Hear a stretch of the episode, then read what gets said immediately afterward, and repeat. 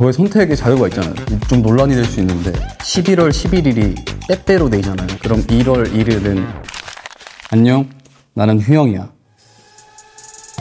저한테는 좀 찰나였던 것 같아요. 훅 지나간 느낌이고 데뷔를 하고 이제 가수 활동을 하면서 뜻깊은 시간이고 에스에프나인과 제 음악이 나눠진다라기보다는 그냥 이렇게 가는 와중에 이것도 있고 이것도 있는 거라고 생각을 해서 그냥 꾸준히 해왔던 것 같아요. 근데 뭐 어쨌든 저도 혼자 하는 음악도 좋아하니까 열심히 한 거고 음악을 하는 거 자체가 꿈이어서 그거를 열심히 꾸준하게 그냥 하다 보니까 이렇게 작업물이 쌓였던 것 같고 제가 하는 음악 성격 자체가 다 같이 즐기고 싶어서 만드는 성격이 강해서 저는 그렇거든요. 되게 기억에 남는 음악들이 그 가수까지 너무 좋아해서 앨범 자체를 막 다 듣고 그렇게 기억하는 음악도 있지만 택시 탔는데 흘러나오는 노래가 너무 좋아가지고 가수가 누군지도 모르는데 그냥 막 흥얼거리고 아니면은 어느 날이 연상이 되거나 영화 장면이 떠오르거나 이런 것처럼 좀 더 컨셉적으로 비춰졌으면 좋겠고 그렇게 순간에 연관되어서 떠오르는 노래로 들어주시면 좋을 것 같아요.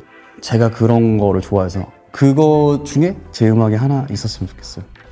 어, 이번 싱글은 해피 버스데이라는 제목의 노래이고요. 이십 년도인가 이십일 년도쯤에 만들어둔 노래인데 이번에 내게 됐습니다. 가사 같은 것도 살짝 찌질하지만 서정적으로 풀어나갔고 비트 같은 거는 밴드 사운드에 되게 빠져가지고 모던한 거에 많이 빠졌어서 그때부터 그런 류의 음악을 많이 작업을 했던 것 같아요. 조금 더 제 입맛에 맞게 만들 수 있는 노래였고 이 곡을 너무 좋아했어요. 제가 만들어 놓고도. 그래가지고 이거는 꼭 발매를 하고 싶다라고 생각을 했는데 기회가 돼서 이렇게 발매를 하게 되었습니다. 청춘인 것 같고요. 전 아직 어리고 좀 용기가 있어서 그 이별에 대한 거를 아픔을 막 숨기거나 이러기보다는 다 같이 공유할 수 있게 풀어낸 게 요번 싱글의 포인트인 것 같아요. 그냥 꿈인 것 같아요. 저한테는 꿈이었고 음악이 제일 좋고 너무 재밌고 가수가 제일 제 삶에 있어서는 좀 멋있는 직업인 것 같아요. 그거를 할 수 있는 거에 너무 감사하고 뜻이 커요. 음악이랑 라면 못 끊을 것 같아요. 음악이 너무 좋은 것 같아요. 즐기기가 슬픈 것도 있고 기쁜 것도 있고 좀 차분한 것도 있고 되게 장르도 다양하고 즐길 거리가 너무 많으니까 거의 뭐 뷔페죠, 뷔페. 영화나 주변 사람들 보고 좀 많이 얻는 것 같아요. 최근에는 대화를 통해서 많이 얻은 것 같아요. 오랜만에 만난 친구나 이제 좀 친해진 친구나 뭐 이렇게 얘기를 하면서 그들의 또 삶이 있으니까 저랑 다른 부분이나 아니면 제가 꽂히는 포인트 같은 거에서 많이 얻고 있는 것 같아요.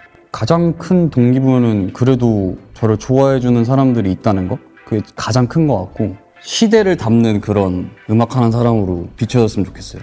뭐 지금은 아직 한두 개밖에 없지만 나중에 됐을 때 이천이십 년도를 대표하는 사람으로서 남고 싶어요. 씩씩하게 이 험난한 세상을 잘 헤쳐나가고 쫄지 말고 항상 열심히 해서 나중 갔을 때 아 그때 좀 더 자신 있게 할 걸이란 걸 좀 덜 할 수 있는 선택을 하길 바란다. 나는 너를 제일 사랑해. 화이팅!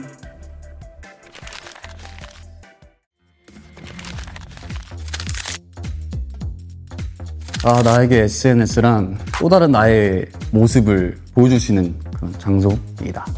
저의 좀 이상한 모습? 남들은 안 오는데 저는만 웃긴 막 이런 거 보여주는 딱 적합한 것 같아요. 다행히도 이제 팬분들도 저의 그런 모습을 귀엽게 봐주시는 것 같아서 잘 해나가고 싶어요. 요즘엔 많이 못했어요. 재밌는 게 안 떠올라서. 어떻게든 한 번도 웃기고 싶은데 어떻게 웃길지를 모르겠어요. 아, 그거 있다.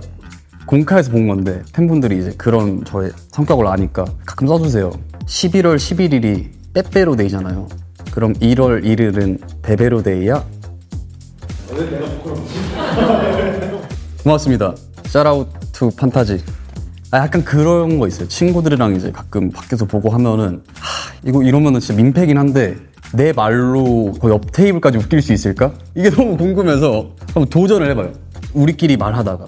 근데 한 분 웃으시면은 오늘 할 거 했다. 만족감을 얻고. 저도 웃기고 싶나 봐요. 배구 유전자가 있나 봐요. 저 트위터 하거든요, 여러분. 팔로우 하시면은 가끔 이렇게 멍드립 같은 거 많이 보실 수 있어요. 저 그렇게 막 새침대기 아닙니다. 저 되게 구수해요. 하지만 청국장은 안 좋아요. 나에게 라면은 진지합니다. 라면이 제일 맛있는 것 같아요. 너무 맛있어요. 하, 말하면 혼날 것 같은데, 엄마는. 때리러 여기까지 오겠어요? 그럼 그러진 않을 거니까. 일주일에 다섯 번 이상 먹는 것 같아요. 아, 근데 뭐 저도 성인이고 저의 선택의 자유가 있잖아요. 먹겠습니다. 당당하게.